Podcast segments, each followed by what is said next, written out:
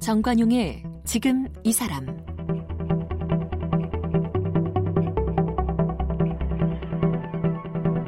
여러분 안녕하십니까 정관용입니다.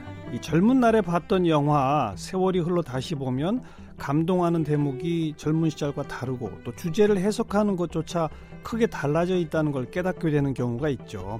스무 살에 몰랐던 걸 마흔이 넘으면서 알게 되는 경우들 우리 곁엔 이런 일들이 참 다반사입니다.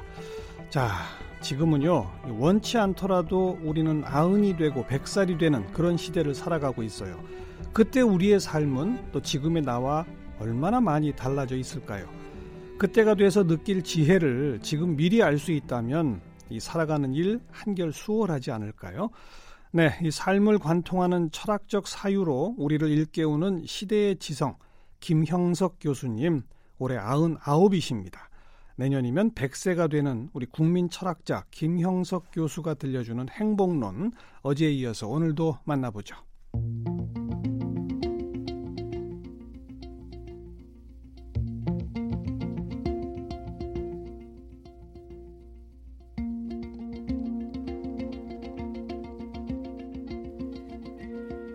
(1920년) 평안남도 대동에서 태어난 김형석 교수는 일본 조치대학교에서 철학을 전공했습니다.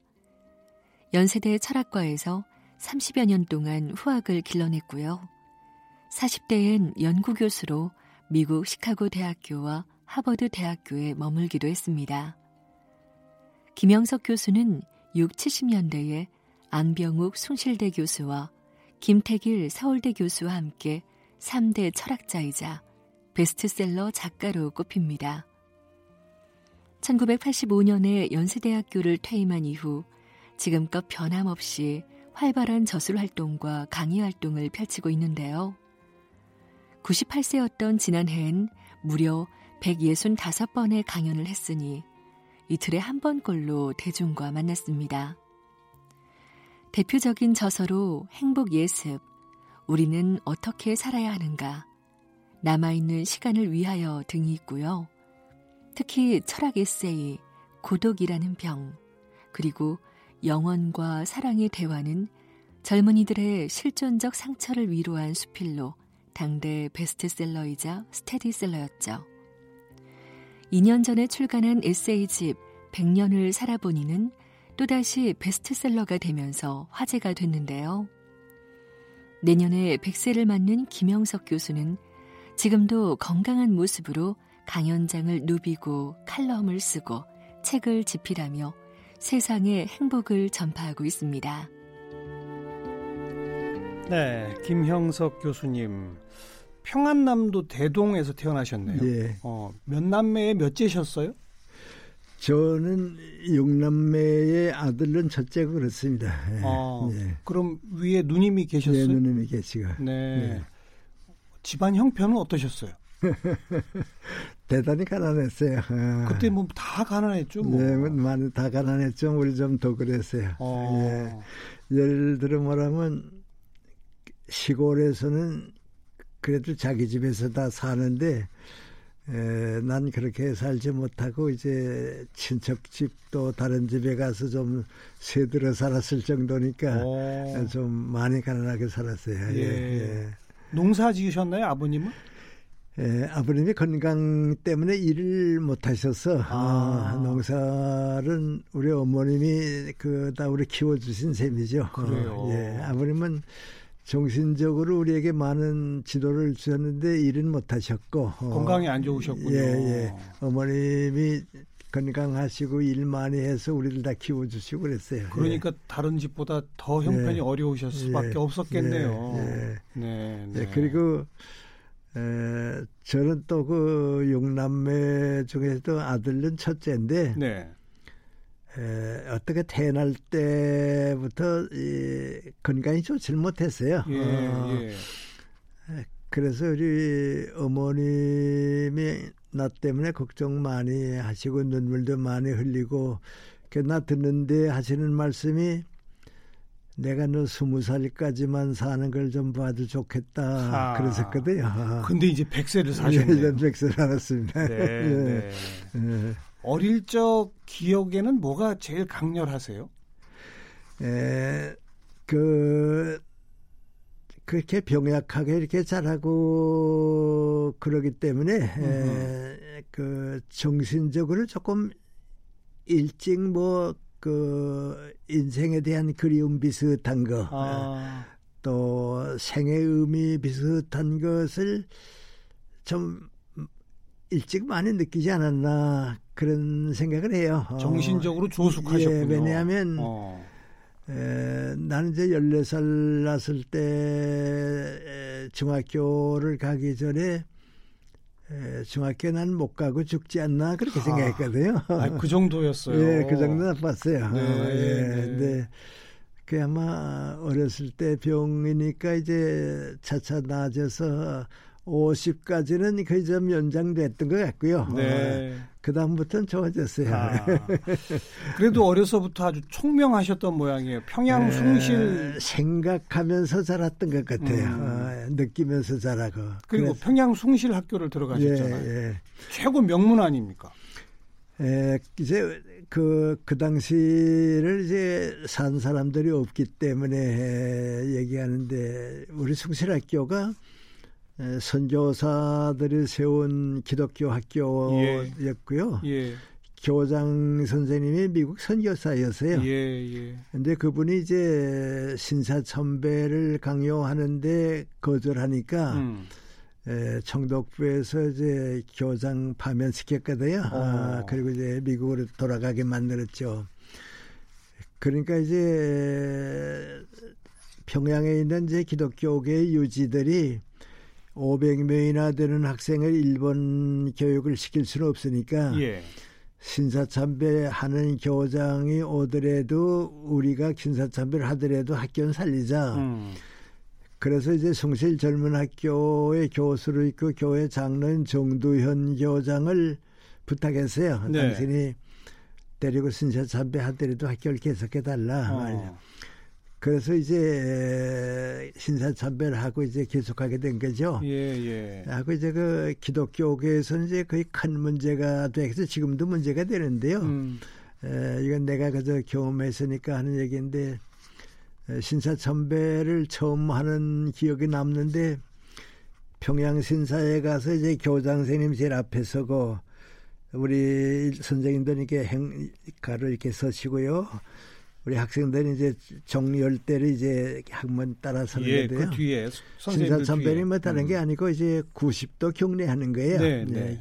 경례하고 일어나고 이제 돌아오는데 난 키가 작아서 앞자리에 있는데 우리 교장 선생님이 이제 경례를 90도 하고 먼저 돌아서서 나오고 이제 선생님들이 따라 나오고 그런데 이렇게 쓱 보니까 주름 잡힌 우리 교장 선생님 얼굴에 그저 눈물이 주르르하니 흘렀어요. 아.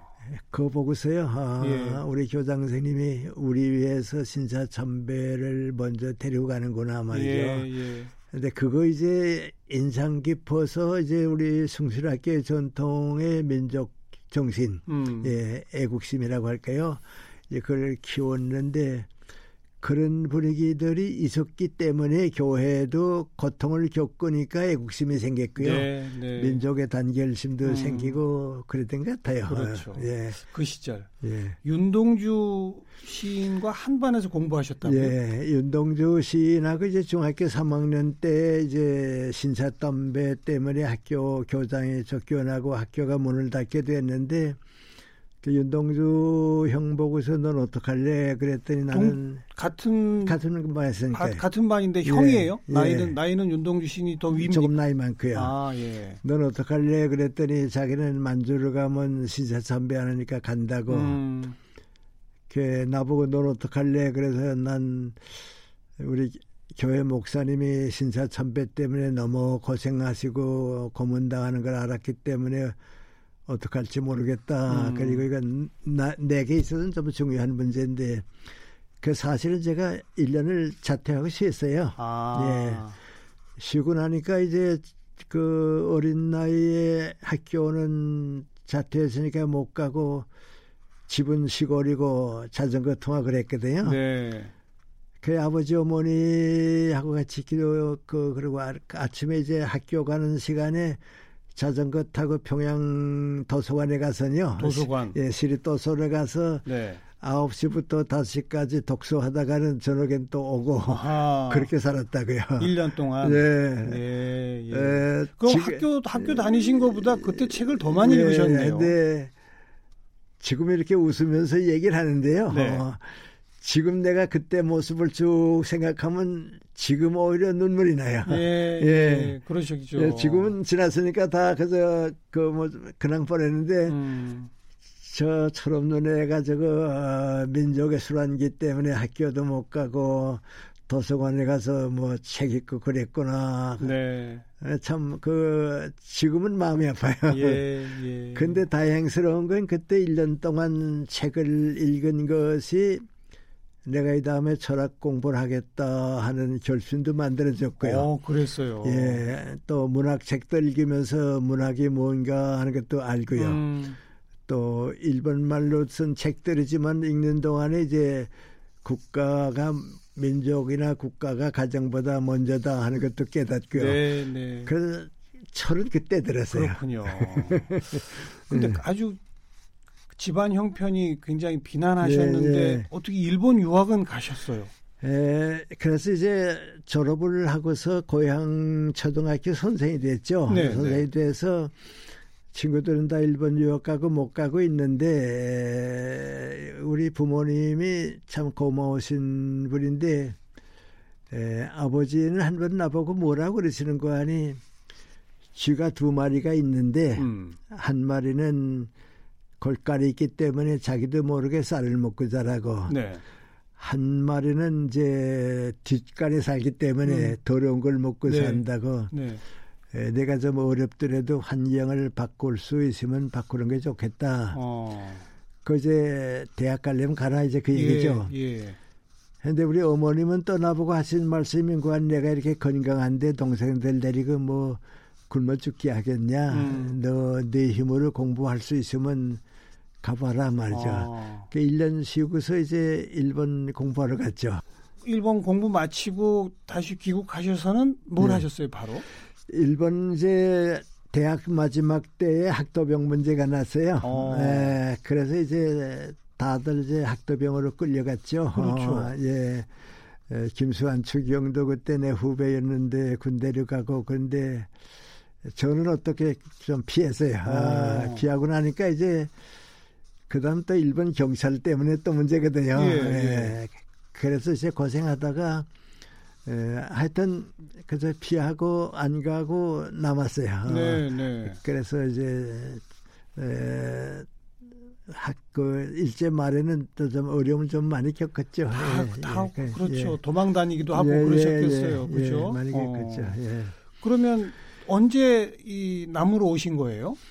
에, 해방되고서 이제 평양서 해방을 맞이했고요. 음. 어, 근데 그 난 또 그 지금 우리 뭐 대학생들이나 중고등학생들한테 이제 얘기하면 아유 김생 저렇게 나이 많은가 하는 게 이제 윤동주 시인하고 같이 공부했던 네, 거하고 네, 네. 도산 안창호 선생님 강연을 들었다는 거하고 예, 예. 김일성 장군을 만났다는 음, 거하고 음, 음. 그 얘기만 하면 네. 그 옛날 분이구나. 아, 그렇죠, 그렇죠. 김일성이 본 이름은 이제 김성주고요. 네, 어, 네. 우리 초등학교 선배거든요, 그분이. 아, 그래요, 예, 또? 예. 어. 근데 기독교 교육을 쭉 받고 자라고 아버지도 숭실학교 크리스찬이고요. 네. 여삼촌은 유명한 강남호 목사고 뭐 이제 그러거든요. 예, 예. 근데 이제 그 20대 되기 조금 전에 만주를 가서 공산당원이 됐죠. 된, 예, 됐죠. 어. 그래서 강, 공산주의자로 이제 돌아왔는데 만경대에서 이제 그 분위기를 쭉 알고 나니까 음. 아, 공산주의 어떻게 변할지 모르겠는데 일제 시대는요 그래도요 나만 가만 숨어서 일하면 농사 지어도 괜찮고 괜찮았어요. 네. 근데 공산 세계는 꽃 같은 사상을 가지지 않은 사람은 살 수가 없거든요. 그렇죠. 예. 거기에 이제 대학을 나온 사람이 그러니까 아, 이걸 항상 주목의 대사야 되니까요. 어.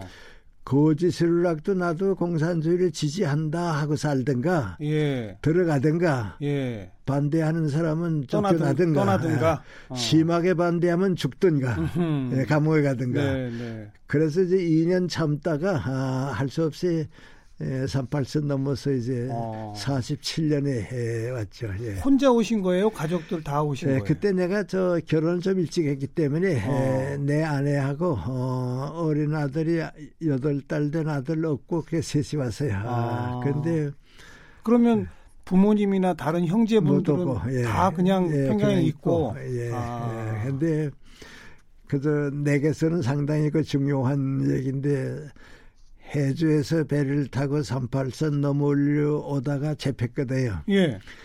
잡혀서 이제 수용소로 끌려갔다고요. 예, 예. 근데 초등학교 교실이 두 학교 교사가 두 개인데 앞에는 38선 넘다 잡힌 사람들이 남자들이 수용되고 음. 뒷교사 이제 여자들이 이제 수용됐거든요. 예, 거기에 들어가게 된 거죠. 네. 어, 그런데 그 이제 뭐 심사한다고 할까요, 취조한다고 할까요, 그 책임자가 에, 날 이제 인계받더니 에, 나, 내 아내하고 어린애하고는 밖에 내놓고 음. 날 이제 조사하는 거죠. 그 조서를 쓰려고 이게 책상 마주 앉아서 이제 조서를 쓰려고 그러는데 옛날인데 그 벽에 에, 그 전화통이 있었어요. 예. 저쪽에서 오는 것에 다 예, 들리거든요. 예. 저쪽에서 뭘 하기는 거하니 오늘 아침 거기서 많은 사람이 잡히느냐 그래요. 예. 그러니까 많이 잡힌다고. 예. 이상하다고 오늘 이렇게 많이 나왔다고 말이죠. 어. 그러더니 지금 바로 평양에서 지령이 떨어졌는데 이제부터 잡히는 놈들은 그저 무조건 북쪽으로 돌려보내라고 어. 어, 지령이 내렸다고 말이에요. 예, 예. 그러니까 이제 이 사람이 알겠습니다 하더니 와서 조사하려고 배를 또 들었다가 그 전화 받는 생각이 나니까 예. 나오라 그래요. 어. 끌고 나가더니 내 아내하고 가서 등관이 이제 기다리라고 그러더니 또그 이제 보안소원이라고 이제 우린 경찰서원이라고 했는데 보안소원을 이제 붙이더니 이분들 저 버스 정거장까지 가서 예. 장현으로 간다 그러니까 장현 가는 버스 타는 거 보고 오라 그래요. 장현이 어디예요? 그건 또 황해도 다른 쪽이에요. 아. 예. 38선 넘다 거짓말 그 할 수는 없으니까 예, 장인가다. 그래서 이제 가요. 그래 내가 가서 걱정하지 말라고 우리 음. 장인으로 갈 테니까. 네, 네. 어, 전 가서 또 일 모시라 그랬더니 꼭 가셔야 합니다. 예, 예. 그래서 이제 그 안내하는 집 연락을 받았기 때문에 거기 가서 이제 하룻밤인가 이틀밤 숨었다가 음. 어, 탈출했죠. 아. 그 5분만 일찍 잡혔으면 들어간 거죠. 북쪽으로 또 끌려가시는 네, 좀 건데. 간 거죠. 하고 그렇군요. 그리고 우리 현대 사회 웬갓 격동은 다 겪으셨잖아요. 예. 한국 전쟁 4.19, 예. 5.16, 뭐 박정희, 그다음 음, 5.18, 예. 뭐 6월 뭐 예. 60 민주항쟁, 음. 뭐 진, 지난해 촛불 혁명까지 예. 예. 그 숱한 현대 사회의 어떤 그 이것도 소용돌이 속에서 예. 우리 김 교수님 생각에 가장 힘들었다고 할까요? 예. 그때가 언제였습니까?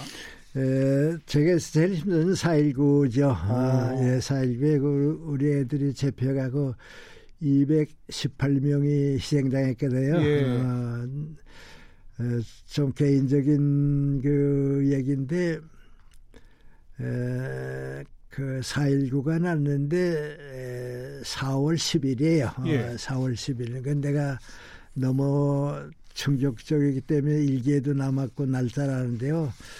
4월 10일에 내가 조금 전에 나 개인적인 얘기를 꿈을 꿨는데요. 광화문 네거리에 밤인지 낮인지 모르는 시간인데 나 혼자 서 있어요. 어. 서 있는데 그 네거리 광화문 한복판에 에, 이렇게 무덤이 하나 있대요. 음. 관이 관이 음, 음. 있어요. 여기 무슨 관이 있나 하고서 들어가 봤더니 내가 교회 다니니까 예수님이 세상 떠나셔서 거기에 묻히셨어요. 어. 꿈속에서 예, 꿈속에서 꿈인데 예. 가시관 다 쓰시고 그랬는데 음흠. 다른 건 모르겠는데 그 옆구리에 아주 선혈 자국이 있는데 당장 지금 순간에 피가 흐른 것 같아요. 네, 네.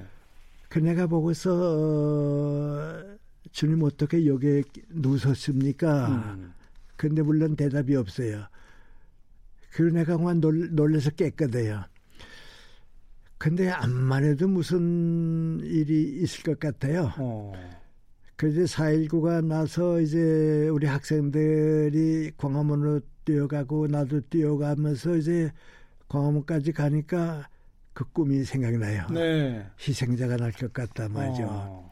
그날 밤에 218명이 희생당했다. 그런데 뭐 그건 누구의 잘못이든 우리 기성세대의 잘못이고 예. 내 제자들이고요. 예. 그 지금도 그때가 제일 좀 충격적이었어요. 음. 근데 이제 에, 서양 속담에 이제 악마는 우리를 유혹하지만은 신은 우리에게 시련을 주신다고 그러거든요. 그렇죠. 그 시련을 겪으면서 민족이 자라거든요. 근데 지금 쭉 보면 에, 이젠 우리 경제도 세계 수준에 올라가고요. 예, 예. 에, 민주주의 사회도 지금 시련을 겪지만은 좀 됐거든요. 예. 근데 그게 언제부터 어떻게 됐는가 하는 생각을 이제 저 나름대로 다 직접 체험했으니까 느끼는데요.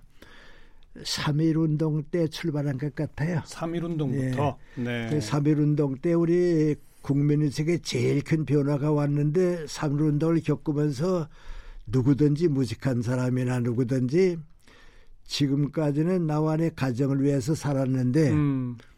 앞으로는 나와 내 가정을 위해 살지 말고 나와 민족 국가를 위해서 살아야겠다. 네. 그 변화가 왔어요. 그렇죠. 예. 그렇죠. 3.1운동 때 그 변화가 가정 단위의 이기적인 생활을 벗어나서 민족 단위의 희생 정신을 배웠거든요. 네. 이제 그걸 쭉 겪는 그 힘이 해방이 되고요. 그렇죠. 거기서 단결력이 생기고요. 예. 그리고 그 다음에 6.25 전쟁을 겪으면서 국민이 우리 국민이라고 한 단위 음, 음. 그거에 난 힘이었던 것 같아요. 그리고 이제 우리가 박정희 대통령 때 일하는 민족이 되고요. 그 다음에 민주화 투쟁을 겪고요. 네. 이제 오늘은 이제 앞으로만 잘 하게 되면 예, 이제는 후퇴는 안 할 것 같은데. 그래야죠. 이제 예, 그래야죠. 이제 우리의 책임 또 우리 정부의 책임이 있는 거죠. 예. 네, 네. 그렇게 3.1운동 이제 100년을 맞는 2018년, 19년 현재 대한민국을 사는 사람들의 정신 상태는 예. 아까 이제 경제 성장, 민주화 네. 이 얘기는 했는데 네. 정신 상태에 있어서는 지금 뭐가 가장 아쉽고 부족합니까? 나는 여기 와서 새로 느끼는데요. 어, 도산 선생이 이제 그 제일 중요한 교훈의 하나가 우리 죽더라도 거짓말을 하지 말자. 아. 정직하자 그거예요. 예, 예. 근데 난 지금 와서 다시 생각하는 게 그 정직한 사회, 음. 진실을 사랑하는 사회. 네, 네. 이제 그게 첫째라고 봐요. 예. 근데 이게 이제 왜 내가 그걸 느끼냐면요. 공산주의 사회에서 살아본 사람들이 뼈저리게 느끼는 게 뭐그아니 공산주의 사회에는 정직이 없어요. 음. 그 사람들은 우리가 원하는 목적에 도달하기 위해서는 어떤 수단 방법을 써도 그건 정의롭다고 보거든요. 네, 예. 네, 네. 그게 이제 공산주의거든. 요 그러니까 그렇죠. 어떤 수단 방법을 써도 그것이 정의롭다고 보는 한 정직은 없어요. 음. 그러니까 요새 우리가 이제 북한 정권, 김정은 정권을 믿느냐 안 믿느냐 지금 얘기가 많이 있는데 그렇죠. 예. 에, 공산주의 과거를 쭉 보는 사람은 70%가 안 믿어요. 음. 그러니까 이제 미국이나 유엔이 나오는 게 민관이 경제적 압력을 가해야 되지. 예, 예. 가하지 않고 믿으면 또 옛날로 돌아간다 말이죠. 그렇죠. 왜냐하면 공산주의 역사가 내내 그랬으니까요. 정직하지 못하니까. 예. 음. 그리고 그 다음에 이제 정치하는 사람들이 국가와 민족을 먼저 생각하면 정직해져요. 그렇죠. 그런데 국가와 민족을 먼저 생각 안 하고 내 정권을 먼저 생각하게 되면 수단 방법을 써요. 그렇죠. 그게 사회적인 부정이에요. 예. 그런데 이제 우리 국가가 지금 올라가려고 하면요. 국민이 정부를 믿고 정부가 국민을 믿고 여야가 민족을 위해서는 믿을 수 있는 단계에 가면 음. 질서 사회로 올라가고요. 선진 네. 국가가 되고요. 아직 우리가 거기까지는 못 간 거죠. 못. 많이 어. 떨어지죠. 어. 예. 난 이제 스위스 가보고 느낀 건데 62년에 스위스를 갔는데요. 네. 스위스에 교도소가 하나가 있는데요. 에, 교도소에 죄인이 없을 때는 희귀발을 띄우고 문 열어놓거든요. 아. 근데 내가 한 명도 없을 때. 없을 때 네, 그 네. 내가 작년에는 몇 달 문 열었냐니까 석 달인가 넉 달 열었다 그래요. 아하. 우리는 믿는 사회다. 네, 예, 네. 없다 하고 또 이제 조금 철학적인 얘기인데요. 정치, 경제 이건 이제 사회과학에 속하거든요. 네. 사회과학에 큰 철학이 하나 있어요. 그것은 사실을 사실대로 믿어라. 그렇죠. 발견해라. 그렇죠. 그게 진실이다. 그렇죠. 사실을 사실대로 모르면 음. 말하지 말아라. 네, 네. 음. 사실을 왜곡하면 그건 범죄다. 그렇죠. 그 다음에 가치 판단은 마음대로 내라. 그렇죠. 그렇죠. 예. 어. 그 이제 사회과학의 사회철학의 이제 핵심인데. 가치 판단 이전에 예. 먼저 사실을 그렇죠. 사실에 기초해서 예, 가치 그렇죠. 판단해라. 네. 근데 우리도 정치 싸움을 하는 동안은 그게 없어요. 서로 서로 다른 그렇죠. 사실을 사실이라고 똑같은 일을 하면서도 여당은 옳다고 그러거든요. 그러니까요. 야당은 아니라고 그러거든요. 그러니까요. 근데 여당도 야당 때는 아니라고 그랬거든요. 맞아요. 근데 지금 여라 그러거든요. 예. 이제 그거 없어져야죠. 예, 네, 예. 네. 그리고 또 하나 중요한 건 나는 아니 그 모든 판단을 국가와 민족을 위해서 판단하지 내 정권이다 뭐 우리 대학이다 뭐 우리 정당이다 그렇게 판단하지 말아라. 그렇죠. 예, 예. 모든 판단을 국가와 민족을 위해서 해라. 그래야- 만약에 확실하게 되면 음, 우리가 국회를 믿죠. 우리는 거의 없어졌죠. 예. 네. 이제 3.1 운동으로 시작된 우리의 어떤 놀라운 성장. 예. 하지만 이제 100년을 맞아서 예. 한 단계 더 가려면 예. 정권, 정당, 나 예. 개인이 아니라 예. 국가와 민족을 예. 먼저 생각하는 그래서 정직한 사회, 예. 진실을 사랑하는 사회 예. 이런 사회로 나아가라 예. 이 말씀이군요. 예. 네. 음. 우리 김영석 교수님께서 2018년을 사는 우리 후배들에게 따끔하게 일러주신 교훈의 말씀이셨습니다. 교수님 오늘 장시간 좋은 말씀 잘 들었습니다. 고맙습니다. 네, 고맙습니다. 네. 예.